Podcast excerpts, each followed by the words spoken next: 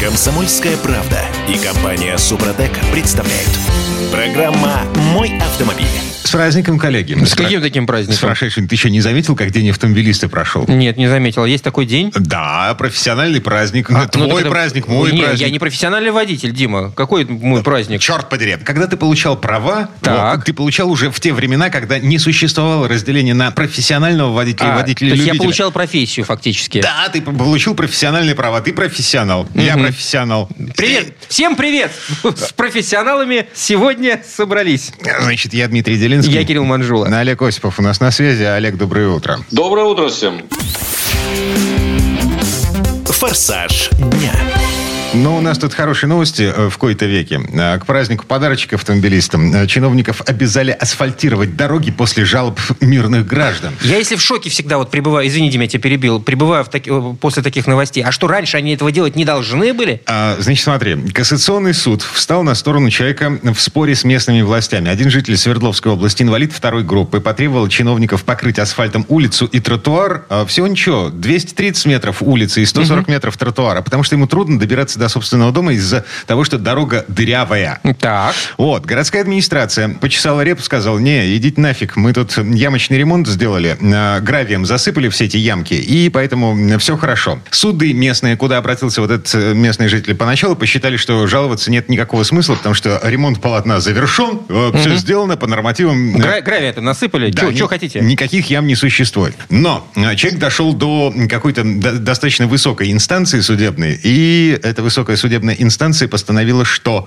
местным властям нужно доказать, что асфальт не нужен. Вот в том месте, на которое жалуется Правильное человек. решение, правильное Да. решение. Если асфальта там нет, а он там нужен, его нужно положить. Л, логика. Мне кажется, Слушайте. прецедент создан. Да, слушайте, я только не знаю из этой публикации, а вообще говоря, он добился, что дорогу заасфальтировали или нет в итоге? Нет, он пока Ведь добился решения. ни слова не Да, да, да, сказано. ты прав, ты прав. Он добился А вот- решения суда. Теперь он с этой бумажкой пойдет обратно к тем чиновникам, которые его футболили. Да. И они будут чесать репу и думать, а что дешевле? Потянуть время не асфальтировать, а затеять какую-нибудь кассационную жалобу в судах разбирательства? Или все-таки заасфальтировать? Что-то мне подсказывает, что не факт, что на самом деле он добьется своего. То есть не праздник у нас, да, не, не подарочек. Нет, не праздник. Праздник был бы, слушайте, в честь Дня автомобилиста, вот если бы нам сказали, ребята, в этот день вас не будут штрафовать за любые нарушения ПДД. Все Вот это фото, да. видеокамеры Вот отключаем на целые сутки. Погодите, Ура! Да, Око все, заткнется, не будет смотреть. Отлично было бы. Ой. Но нет, нет, это не праздник. Хаос был бы на дорогах, хаос. А, Нет, вот я вас уверяю, что не было никакого хаоса. Между прочим, в одной из ближних стран, так сказать, в свое время э, упразднили на пару дней э, ДПС. Дружественных? Не очень да. Неважно. Факт то, что за это время ничего там не произошло экстраординарного. Все вот, в общем... Они об этом сообщили Естественно. Да, Это была- Страна-то маленькая, вот, это во-первых. Во-вторых, как мы знаем, совсем недавно Федор Бускон нам рассказывал об этом, ездят-то там, ну, не так, чтобы очень хорошо. До сих пор вот это местечковое, типа, ты мне друг, сват-брат, оно там до сих пор существует. Гамарджиба. И не, не только там, да. Это есть так. Нет, э, это не Грузия. Не надо, вот, так сказать, путать. В. Грузии я ездил, там все в порядке относительно. Хотя поперек дороги до сих пор ездят в сельской местности. Это правда. Ладно, хорошо. В двух ближних, не очень дружественных нам странах... Грузия это нам дружественная страна. Госавтоинспекцию. Это сейчас она нам более-менее дружественная, а тогда было не очень. Ладно, не суть. Так или иначе, у нас непрецедентное право, к сожалению. И, я имею в виду юридические особенности Да, но, равно, существования ну, судебной ну, рабо- системы. ну, работает иногда, Дим. На это можно ссылаться в любом случае при рассмотрении следующего похожего дела. А, ну и э, еще одно свидетельство того, что упорный человек может добиться справедливости в нашей стране. Но для этого нужно пройти семь кругов судебного ада. Так, секундочку. А, Олег правильно сказал, что он еще 10 справедливости не добился, этот человек. Потому как э, большой вопрос, заасфальтирована ли та самая дорога, а, которую столько м, разбили букв печатных. И этих самых молоточков судебных. Да. Так, ладно. На- насчет отключения камер. Мы с вами знаем, что существует в нашей стране 400 километров высокоскоростной магистрали, которая не контролируется камерами автоматическими. То есть вообще. Автодор обещал, что трасса М12 от Москвы до Казани, ну, до Арзамаса сейчас, да, вот, она рано или поздно обрастет этими камерами, но прямо сейчас там камер нет, за исключением тех камер, которые считывают номера машины Это самые главные камеры для автодора. при пересечении рубежа оплаты. Это система Free Flow. Так вот, госавтоинспекция объявила о том, что они начали выходить на эту трассу с рейдами по выявлению машин с нечитаемыми номерами. Мне вот технически хочется поинтересоваться, как они это будут исполнять. Э, да, Ну, стоит машина ДПС. Так, вот. и мчатся по этой, по этой 400-километровой трассе машины с, э, со скоростью, там, не знаю, 130 плюс. И, чё? где-нибудь километрах в пяти стоит вторая машина ДПС. Да, они такие вот... 110 плюс. Не вводите в заблуждение. А, там Пока сейчас 110. 110 там, Это извини. предложение. Да, 130, и- извини, извини. Ну вот, короче говоря, народ почувствовал, что трасса-то хороша, ездить-то по ней интересно и И весело. ехать можно не спеша. В кавычках. Да, а, а никто не контролирует, заплатил ты за этот проезд или не заплатил. Народ начал вешать фиговые листочки. Слушайте, есть такие нелегальные эти приспособления для номеров, которые ты из салона просто нажимаешь на кнопочку, там такие шторки закрываются. О, Господи. Щик. Чего, ты- чего ты господишь-то? А, так, давайте так. Во-первых, они запрещены. Да, безусловно. э, в России. Да, во-вторых, никто не мешает доблестным сотрудникам ДПС отлавливать эти авто. Да хоть все подряд. Они же в Москве тормозят вам все подряд. Никаких проблем. Останавливайте, э, требуйте, чтобы номера либо почистили, либо что. Их чаще всего их грязью заляпывают специально. Там одну цифру залепило вперед, а вот такая погода, тем более сейчас. А, в общем, да, мне бы проблемы. так сказать. Там все дело, конечно, в деньгах, а ни в чем другом. Действительно, фрифлоу может быть и хорошая вещь, но требует, э, как бы, так сказать, дисциплины, с которой у нас не очень хорошо. Мгм. Наладят дисциплину, не переживайте. Захотят собрать деньги, соберут, не волнуйтесь. Я вот почему-то за автодор совершенно не переживаю. И Олег Осипов это тот самый человек, который верит в разумные, добрые, вечные, в прокладки между рулем и сиденьем. А, Верит в то, Да. что э, эти люди, они как бы способны вести себя цивилизованно за рулем. Вот. При А- этом, когда их не контролируют, Да. я в этом очень сомневаюсь. Ну, даже не знаю, что ответить. А я верю в хорошее. Всегда. Ладно, э, давайте Я верить- считаю, что мы можем вести себя прилично. Ведь в. Германии мы так себя не ведем, По- в Германии штрафы огромные, поэтому и не ведем. Ладно, э, давайте верить в еще одну хорошую, добрую, разумную штуковину. Дастеры. Все помнят Дастеры. Были такие машины. Почему были? Они есть. Но они старые, новых сейчас э, только по параллельному импорту. Короче говоря, Дастер обновился. По-моему, это уже третья генерация Дастера. 29 ноября будет премьера. И, в, по-моему, в первом квартале следующего года машина поступит в продажу. Это 7FB, та самая платформа, о которой мы зубы сточили где-то пару лет назад, еще во время пандемии. И, черт возьми, мне- Красавчик. Мне, нравится эта машина. Я смотрю на картинки, у меня слюна течет. Красивый автомобиль. Ну, слушайте, вот даже если его возить по параллельному импорту, понятно, что параллельный импорт плюс один посредник, он будет немыслимо дорогим в России. Стоит ли платить за двигатель э, объемом 1 или там 1,2 литра в лучшем случае? Бешеные деньги. Сколько он 170, прослужит, никто не знает. 170 лошадиных сил обещает снимать с, с этого моторчика. Так именно, именно, он нагруженный. Во-первых, он прожорливый будет, если вы прилично ездите, быстро, да? Это безусловно прожорливый. Плюс еще учтите, что Дастер даже в этой модификации своей, в новой, скажем, это полноприводный все-таки, как правило, Слушайте, автомобиль. извините, а вы знаете, что э, Рено запатентовал в России этот новый Дастер в два- в 22 году? Ну так, на всякий случай. Хорошо. Э, Напоследок, уходя, они взяли и запатентовали его. Интересно, Ну, это, это это- нет, нет, это, это как-то наложит какое-то ограничение на, на параллельный импорт? Или это никак не связано? Интересно. Слушайте, ну, лично человек может для себя вести, что хочет. Мгм. А, ну только, Если только да. речь идет, так сказать, не о массовых продажах, не, это же не официальные дилеры его будут продавать, естественно. Это, как бы всегда, будет частный э, ввоз, который пока, так сказать, с этими автомобилями доступен.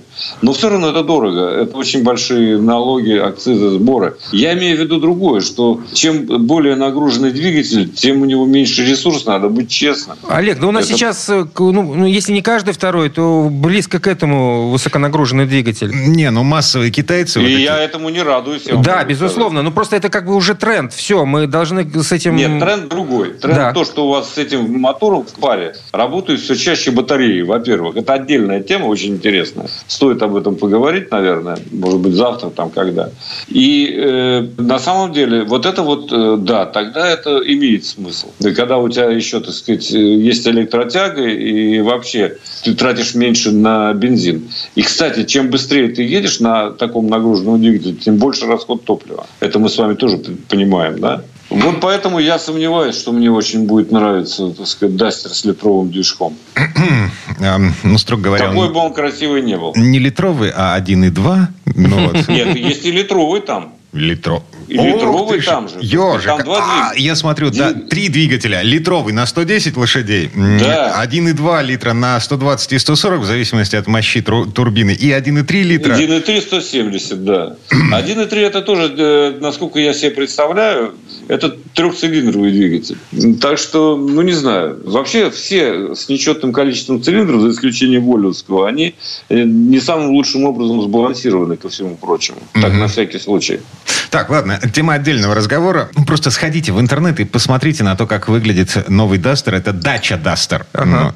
Ну, эм, прикольная машина. На, в этой четверти часа у нас время к концу подошло. Олег Осипов был у нас на связи. Олег, спасибо. Хорошего дня. Всем удачи, пока. На, мы вернемся буквально через пару минут. В следующей четверти часа к нам присоединится Юрий Сидоренко, автомеханик, ведущий программу «Утилизатор» на телеканале ЧЕ. И поговорим о том, что делать с машиной, доставшейся вам по наследству.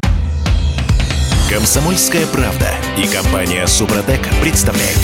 Программа «Мой автомобиль». А в этой четверти часа такой вопрос у нас. Что делать с машиной, доставшейся вам по наследству? Грустная история. Ну, не дай бог, конечно. Надо быть готовым к тому, что такое случается, и надо быть готовым к тому, что у государства есть свое собственное представление о том, что такое имущество, движимое и недвижимое, и о том, кому оно принадлежит. Ну, это такой коллективный разум, который все пишет в своих законах. Это Кирилл Манжула. Это Дим Делинский. И Юрий Сидоренко, автомеханик, ведущий программу «Утилизатор» на телеканале «Че у нас на связи?» Юр, доброе утро. Доброе. Доброе утро всем. А это вообще законно? Так, год э, с тестя, ну, в общем, мы в наследство уже вступили. Угу. И вот благодаря этому я совершенно четко знаю, что процедура вступления в наследство занимает 6 месяцев. Полгода по закону. Вот. 6 месяцев ты не можешь распоряжаться, ты не имеешь права распоряжаться движимым и недвижимым имуществом, принадлежащим... Э... Распоряжаться, да, но пользоваться им не запрещено. Ты можешь ездить на этом автомобиле. А, ты можешь жить в квартире. Ты которая... можешь жить в этой квартире. Ты а... не можешь ее продать, например. А ездить на машине? Машине? Нет, не можешь. Как? К сожалению, ну вот так вот, вот так. Ты не можешь ездить на автомобиле, пока не, не вступил в наследство и не поставил на учет этот автомобиль. Почему? Секундочку. Автомобиль до сих пор числится на учете. Он числится за владельцем, который, к сожалению, уже скончался, но он все равно числится за этим человеком. Автомобиль э, с точки зрения э, тех процедур, которые прописаны законом, э, абсолютно белый. Разве он нет? не абсолютно белый? Нет, конечно, потому что в случае смерти владельца учет аннулируется. Информация вот. из ЗАГСа приходит в налоговую, а из налоговой она приходит в ГИБДД. И это от тебя не зависящая да процедура. Ни, нифига подобного. Ничего то никуда не приходит. Проходил через... Приходит, приходит. Это раньше не приходило, поэтому народ ездил. То есть как бы человек умирал, машину даже успевали еще продать. Вот. Но самый важный сейчас момент, то, что сейчас, если вдруг, вот, ну, допустим, у кого-то там папа, заболел папа, допустим, ну, такая история. И пользуется его сын, этой э, машиной пользуется. Папа уже не ездит. Но машина числится все равно отце. Потом отец умер, произошло такое несчастье, вот. И сын, ну, как бы он до этого ездил на машине на этой. И он дальше продолжает ездить на этом автомобиле. А он в наследство начал вступать, все документы оформлять. Но ездить он не может. И за это могут остановить и оштрафовать, естественно, даже лишить прав. А за, за, за какое такое нарушение? То есть в этой ситуации что человек нарушает? То, что машина ездит без регистрации. А... Она не зарегистрирована в установленном порядке. А у нас, если автомобиль не зарегистрирован в установленном порядке, тогда у нас штраф очень большой или лишение прав э, на определенный срок. До полугода, по-моему. Просто, друзья мои, у кого вот такое произошло, и надо сейчас вступать в наследство, вступайте в наследство. Это тоже сложная довольно-таки процедура. То есть надо заводить наследственное дело, нужно провести правильную оценку автомобиля в правильной организации. И дальше, когда пройдет 6 месяцев, вы спокойненько должны приехать. И на основании ваших документов, которые у вас будут, это свидетельство о вступлении в наследство, свидетельство о смерти и, естественно, от нотариуса там бумаги у вас, потом у вас на руках будет ПТС, у вас на руках будет старый СТС, и номерные знаки, скорее всего, вы сможете, в принципе, оставить, которые были на машине. А налог при В принципе, этом... э, Налог на наследство нет. Нет, не налог на наследство, налог на, этот, на, господи, который транспортный налог. За эти полгода нет. Да. А, Нет, нет, не будет налога, конечно, никакого. а оно же аннулировано. Ну, в смысле, прекращена А регистрация. есть ли где-то какой-то реестр, э, в котором числится вот эта вот а, аннулированность регистрации? Ну, конечно, конечно. То есть Это- вот, вот это чело- можно... человек ездил на этом автомобиле, у него скончался, к сожалению, родственник. Ну, там какое-то время, чтобы эти все документы до наших госструктур дошли, проходит это все-таки. И вот он может следить, пока этот документ не дошел, он все-таки на этом автомобиле поездить-то еще успеет. Э, Слушайте, ну это, конечно, по базам пробивается машина, и там сразу же видно, что с ее учетом. Как обычно, вот когда ты покупаешь машину, есть базы. Есть платные базы, есть бесплатные базы, есть база ГИБДД. И там по каждой машине по ВИН-коду можно ее пробить и посмотреть, в каком состоянии находится учет данного автомобиля на данный момент времени. Но сейчас это все происходит очень быстро. То есть фактически, ну, прям вот момент в момент. Потому что как только получено будет заявление, м, как сказать, не заявление о смерти, а Свидетельство. в ЗАГСе свидетельство о смерти, да. Все, читайте сразу же, уже вся эта информация есть везде. И очень быстро машина прям прекращается регистрация. Автоматически. И потом, вот почему я говорю всем, 6 месяцев прошло, дальше занимайтесь постановкой машины на учет. Смотрите, сначала регистрация прекращается временно. После того, как проходит 6 месяцев, ждут, э, и проходит еще какое-то время, например, там полгода, а наследники не ставят машину на учет. Нету их. После этого происходит снятие машины с учета. А Это, то есть, в информация- режиме, без э, каких бы то ни было заявлений, без объявления войны, машину просто стирают из баз полностью. Да, да, она уходит в архив, и все. И дальше из архива ее можно, опять же таки, поднять, можно оттуда вычесть, но по решению суда. Ужас какой-то. Но почему это правильно? Я всегда всем автовладельцам говорю, и не, не только автовладельцам, если у вас есть какое-то имущество, им надо либо пользоваться, либо от него избавиться. Если вы не можете его использовать, значит, вы продайте тому человеку, который может им В смысле? пользоваться. Да что хочу, то и делаю. Я не хочу его не пользоваться им, не продавать. Это мое имущество. Как Нет, кто? секундочку. Кирилл, ты сейчас все правильно сказал. Это при условии того, что ты машину поставил на учет. То есть ты вступил в наследство и поставил ее Нет, на учет. я- до этого момента я был э, согласен с тем положением, которое сейчас действует, что, мол, временная блокировка регистрации, все в этом дело, ну, как бы, это все понятно, в этом есть логика. Но что далее, если наследник вступил в наследство, а в наследстве у нотариуса вообще во всех этих папках отмечено, что в его имуществе числится автомобиль, но он его не, зареги... ну, как бы не зарегистрировал, его... этот автомобиль кто-то почему-то снимает с учета, то есть фактически накладывает какие-то ограничения на его имущество. Ну пусть э, будет временно приостановлена эта регистрация. Хорошо. Человек не может по-прежнему пользоваться этим автомобилем. Но зачем снимать-то ее с учета? На каком основании? Ну, это уже надо спрашивать у нашего правоохранителя, Да, почему так и- происходит. Есть некоторые, конечно, пробелы в этом, э, в этих вещах. Ну, может быть. Хотя, в принципе, у меня в гараже, в ГСК, где у меня находится сервис, есть э, вот случай такой, что, например, человек, там женщина, она вступила в наследство, прошло после смерти, ну, лет шесть, наверное. И она спокойно, без суда, пришла с документами в ГАИ, и ей пошли навстречу и поставили машину на учет. Ну вот, То вот есть, это к тому, что, видимо, ну, я не знаю, там достался автомобиль э, вместе с другим имуществом, там, не знаю, какой-нибудь пожилой женщины от, от ее мужа. У нее нету детей, которые могут этим автомобилем пользоваться. Она не может им пользоваться. Она вступила в наследство. Она не пользуется этим автомобилем. Он стоит там где-нибудь и ржавеет потихонечку. И через год, после того, как она вступила в наследство, она решит его продать. Она приходит и понимает, что она не может этого сделать, потому что какой-то непонятный дядя снял этот автомобиль с учета. Черт побери. Ну, да дело даже не в этом. Но она придет, она поставит его на учет, скорее всего, без проблем. Потому что, ну, практика такая есть, что все это ставится на учет. И э, никаких сложностей у человека, у которого есть все документ. А еще самое, самое прикольное, знаете что? Во всей вот этой вот истории, чтобы поставить машину на учет. Э, Если она старше 4 лет, то нужно будет пройти техосмотр Оу. перед постановкой на учет. А, Ви- Вишенка на торте. А, а ездить ты на ней не можешь на этой машине. Вот, и тебе придется на техосмотр везти На эвакуаторе. Гениально. Да, вот такая вот история. Это просто, ну, гениальная, конечно, вещь. Э, Вот. Но вот так вот получается. Поэтому все эти расходы можно посчитать. Э, И дальше, я думаю, что...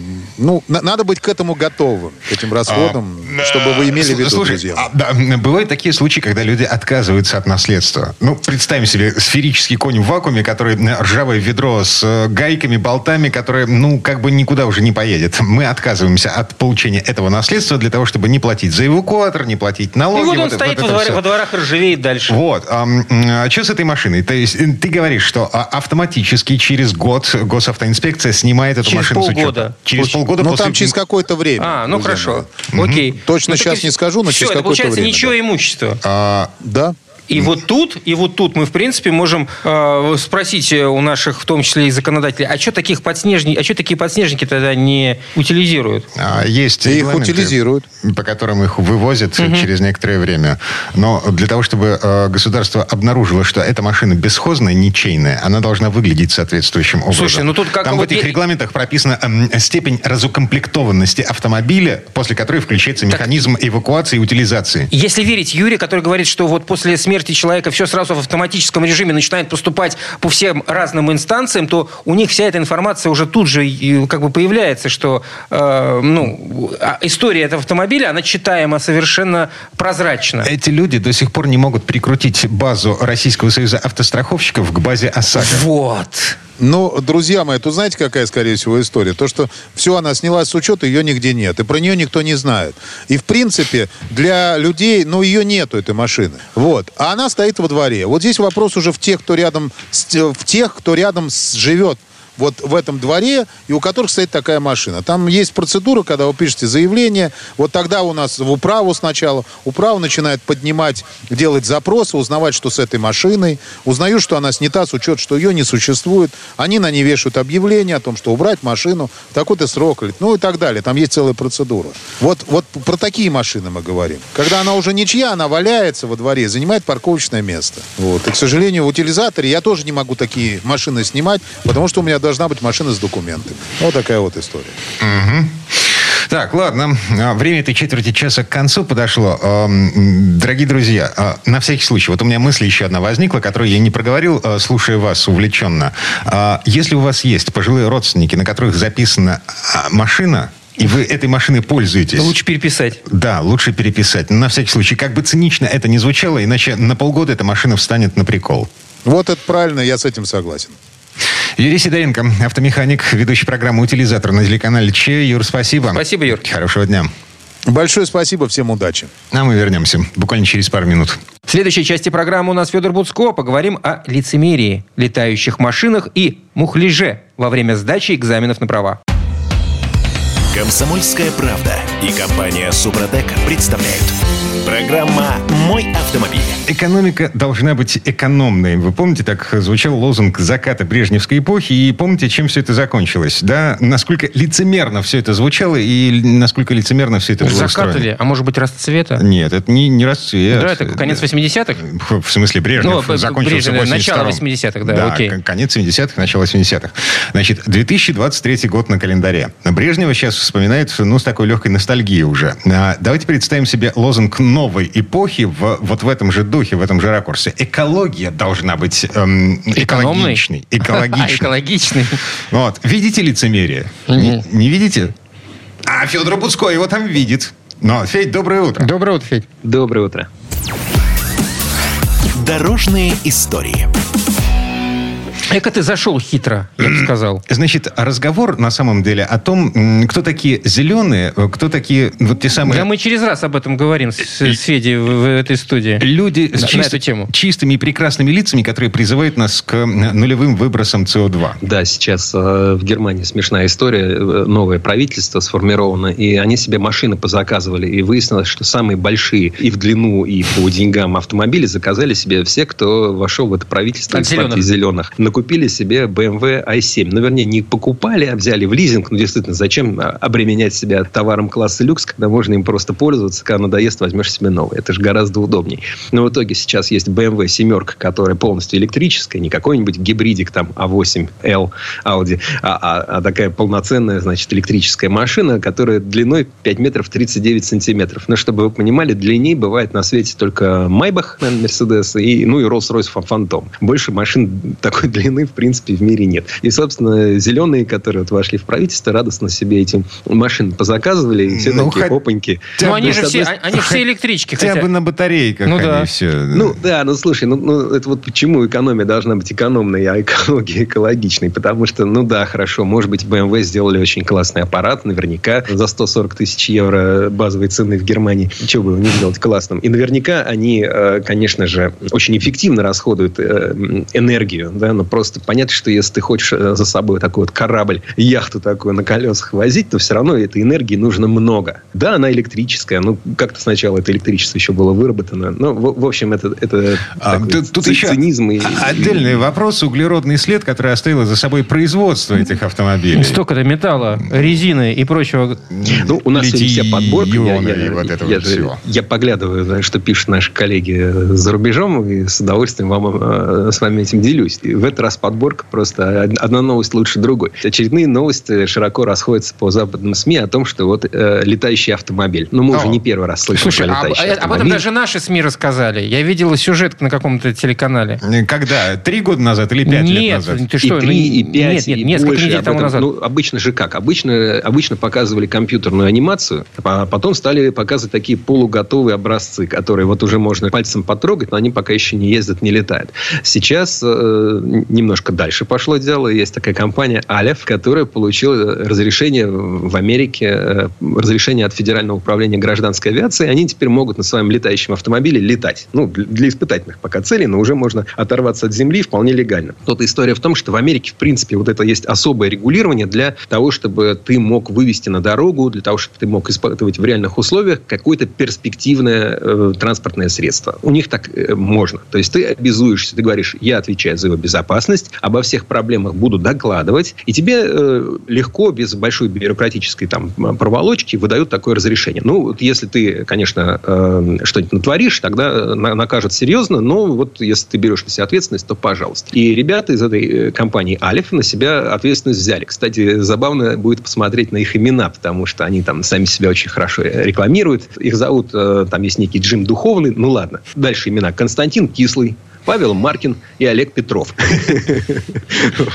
есть, подожди секунду, там, реально русские имена? Э, Да, абсолютно русские имена. Ну, это из Силиконовой долины, айтишники и так далее. В общем, они придумали такое транспортное средство. Оно выглядит как ретромобиль из там каких-нибудь 40-х, 30-х годов. Ну, так, э, по силуэту. На самом деле сделано из такой легкой сетки, а в центр помещена капсула. А вокруг, на самом деле, пропеллеры и винты. То есть, там есть 4 колеса, а еще там есть 8 пропеллеров, которые э, с двух сторон от кабины защищены специальными Слушайте, вставками. То есть И- это и якобы это все мне- должно Не летать. самолет это, а квадрокоптер. Квадро- Так, э, слушайте, мне кажется, что вот все эти мысли насчет э, летающих автомобилей это такая шляпа. Ну, представьте, как Конечно, это... шляпа, абсолютно. Это чушь абсолютно собачья. бесперспективная фигня. Ну, правда. Вот Конечно, конечно. Ну, вот Представь они, себе, э, что ты и настолько все, богат, И они все, что все о- говорят примерно одно и то же. Да, Роллс-Ройс тебя уже не возбуждает. И что у тебя? Купи вертолет. Зачем? да вертолет классно. Не, Ты- ты- вертолет что значит, замечательная зачем? Да потому что, как минимум, это понятное транспортное средство. А здесь Ну да, что? да. Игрушка? Большой Тем более, квадрокоптер, этот который... самый их, э, вот то, что они сейчас пытаются людям э, продать, а, и, собственно, уже начинают продавать, ну, на уровне, там, заплатите нам немножко денег, и вы сможете его купить, а, или заплатите побольше, Лет вы сможете 20. купить его одним из, из первых, уже через два года. Мы пока считаем, что это стоит 300 тысяч долларов, а потом когда-нибудь это будет стоить 30 тысяч. Ага. Ну, бред, конечно. Скажи мне, пожалуйста, Копейки бы не вложил. как, как, э, то есть э, единственный способ, чтобы урегулировать движение в воздухе, тебе нужен ну, как бы огромной силы искусственный интеллект. Ты готов вот в данный момент предположить, что возникнет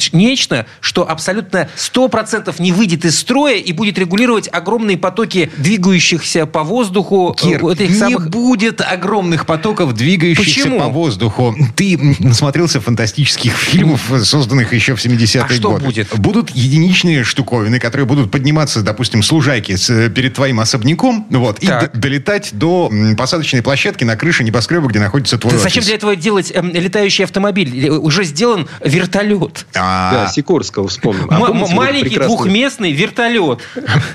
Ладно.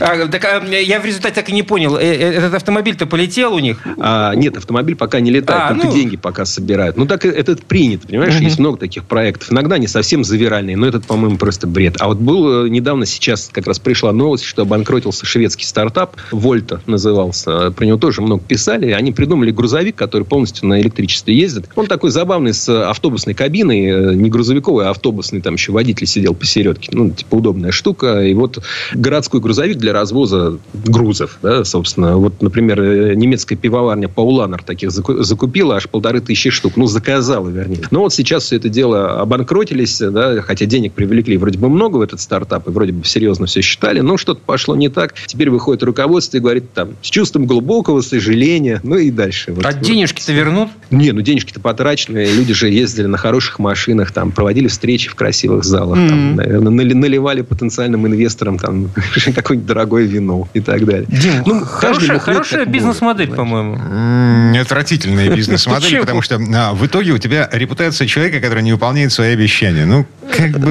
И это проблема. Если ты готов с этим жить, ну, да, ладно. Я нет. Ну да, да, нет, ты, ты, Дим, совершенно прав. И если в России институт репутации, в принципе, не очень развит, у нас можно там наврать, э, соврать, э, значит, всех кинуть, а через какое-то время выползти, и вроде как, ну, все забыли, да, то в Европе с этим гораздо более строго. Если ты один раз так сильно облажался, тебе довольно сложно будет войти в следующий проект, потому что каждый будет смотреть, чем ты занимался раньше. И если ты уже один раз так сильно всех обманул и облажался, то вряд ли ты увидишь эти денежки.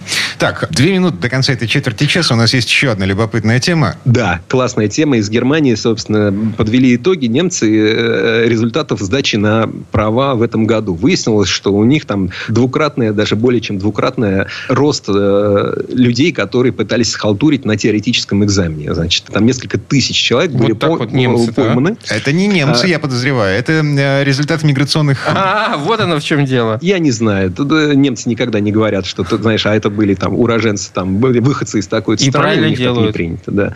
Немец и немец. Если у тебя, ты получаешь права, значит, у тебя, скорее всего, либо паспорт, а если у тебя немецкий паспорт, значит, ты немец. Все, точка.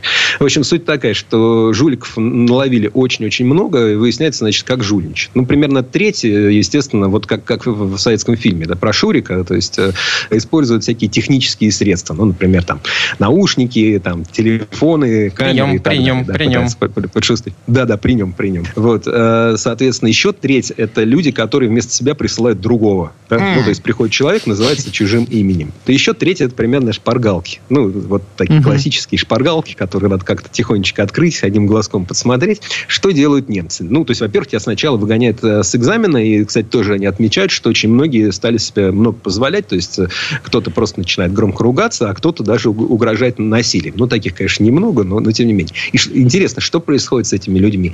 А, им ставят запрет на следующую попытку сдачи экзамена на срок до 9 месяцев. Ну, то есть, поймали тебя, ты не можешь завтра прийти, э, снова заплатить, кстати, там довольно дорого.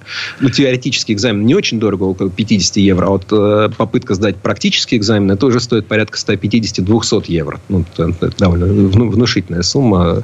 А, ну, как бы то ни было, если ты на теории был пойман как жулик, то подожди несколько месяцев, подумай о своем поведении, подучи, и в следующий раз приходи уже с сознаниями и с э, честными намерениями. Все люди одинаковые. Да, слушай, Жулики есть а- везде. А, у нас э, есть что-то подобное? Я, я вот просто не помню. Слушай, ну, конечно, есть. Подожди Как- секундочку, как- а как у нас можно жульничать-то на теории? А, А, легко. У нас, у нас, ну, раньше, раньше это иногда делалось э, путем взятки. Не знаю, как А, сейчас. Вот, собственно, это единственный способ. Сами мы, конечно, со свечкой не стояли, но люди говорят. Ну, я считаю, что это справедливое решение. То есть, если ты пытаешься жульничать, ну, вот подожди некоторое время, подумай э, над своим поведением. Это Федор Буцко, между прочим. Федь, спасибо. Спасибо, Федь. Хорошего дня. Всего вам доброго. А мы вернемся буквально через пару минут. В следующей части программы у нас журналист и летописец мирового автопрома Александр Пикуленко. Послушаем историю о том, какой вклад в автомобильные технологии внесла фирма «Лотус». Комсомольская правда и компания Супротек представляют.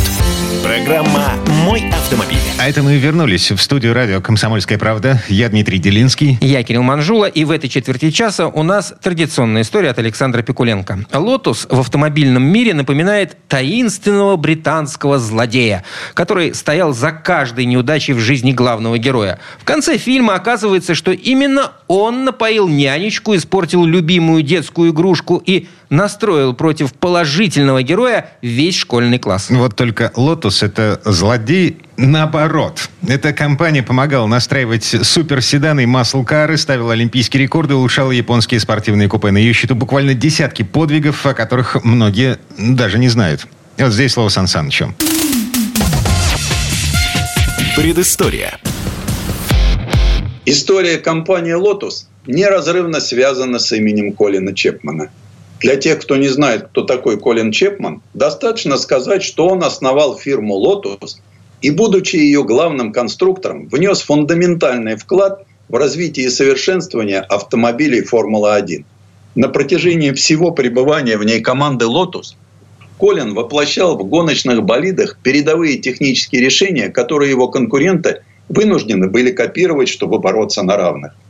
Это и несущий кузов монокок, и двигатели как часть силовой структуры автомобиля, и расположенные по бокам радиаторы, и клиновидный кузов для создания прижимной силы, и тем более болид с граунд-эффектом, прилипающий к полотну гоночной трассы. Уже не говоря об активной подвеске колес и других еще более фантастических решениях. Чепман был еще и удачливым бизнесменом.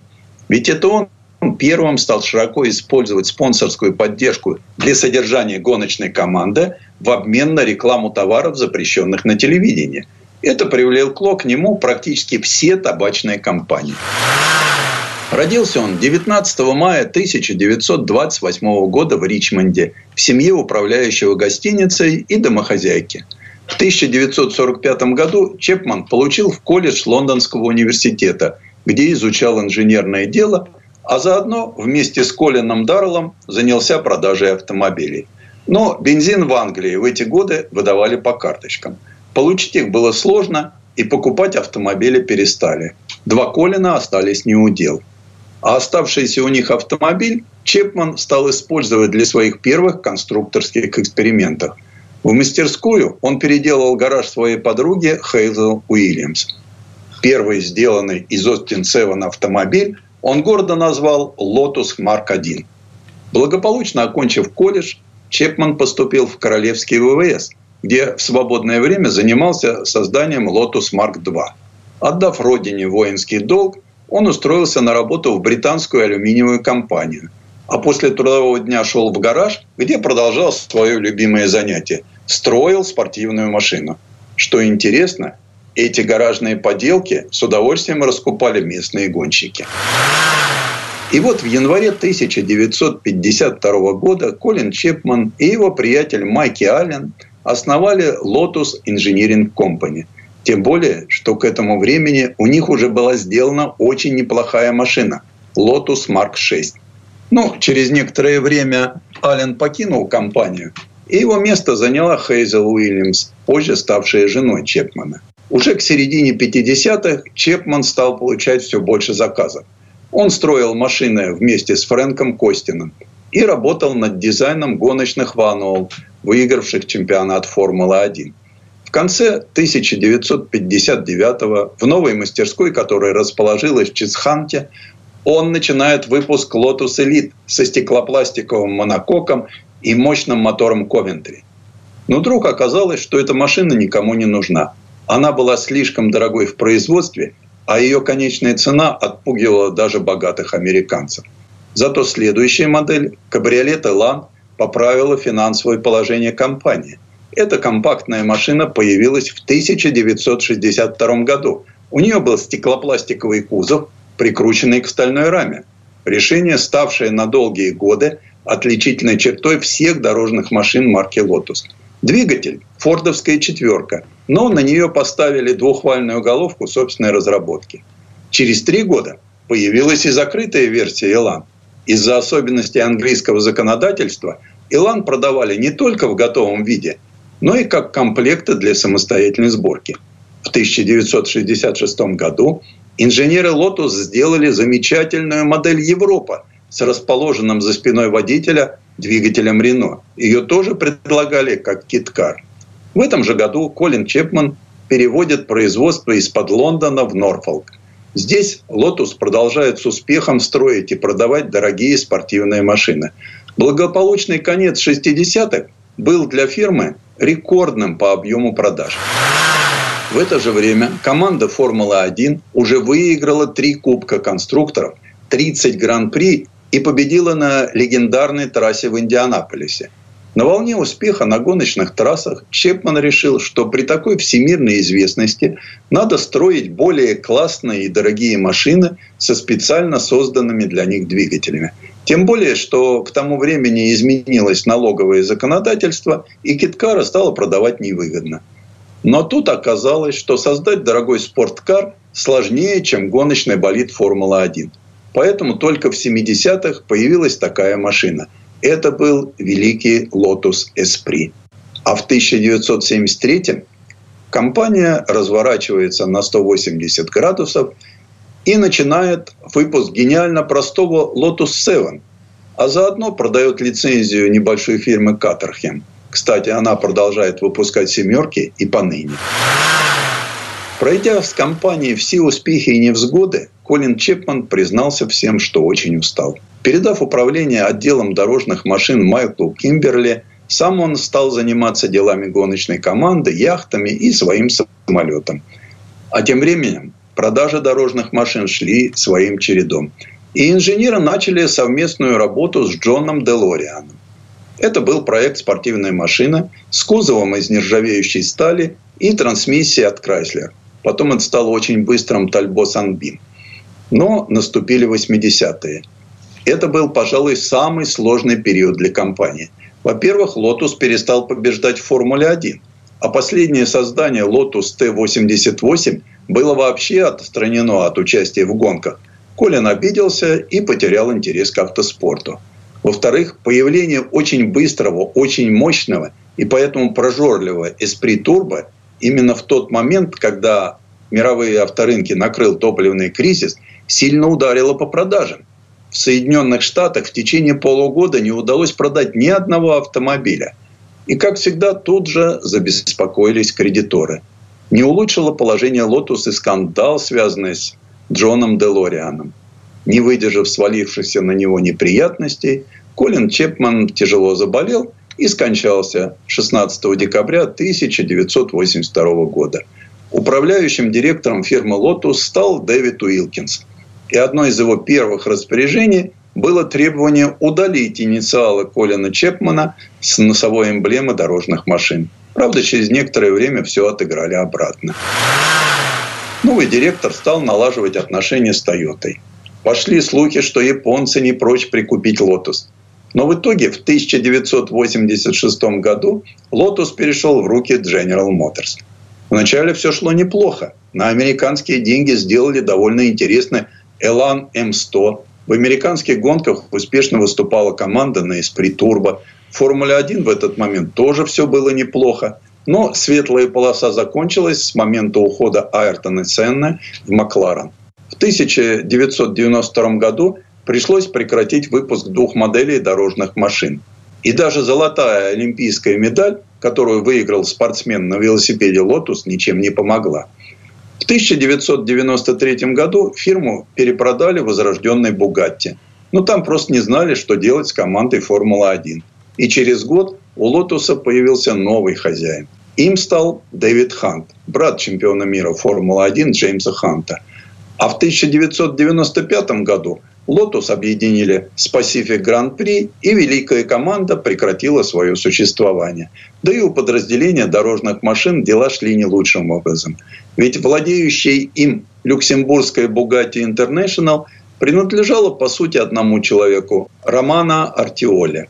Тем более, что с момента покупки General Motors сразу прекратила финансирование новых проектов. А потом обанкротилась и возрожденная «Бугатти». На Артиоли насели акционеры, и вокруг «Лотуса» вновь закрутились потенциальные покупатели, среди которых была даже южнокорейская «Дэу». Предыстория. Сан Саныч, спасибо. Это был Александр Пикуленко, летописец мировой автомобильной индустрии. И у нас на этом все на сегодня. Дмитрий Делинский. Кирилл Манжула. И с праздником вас еще раз с прошедшим. Программа «Мой автомобиль».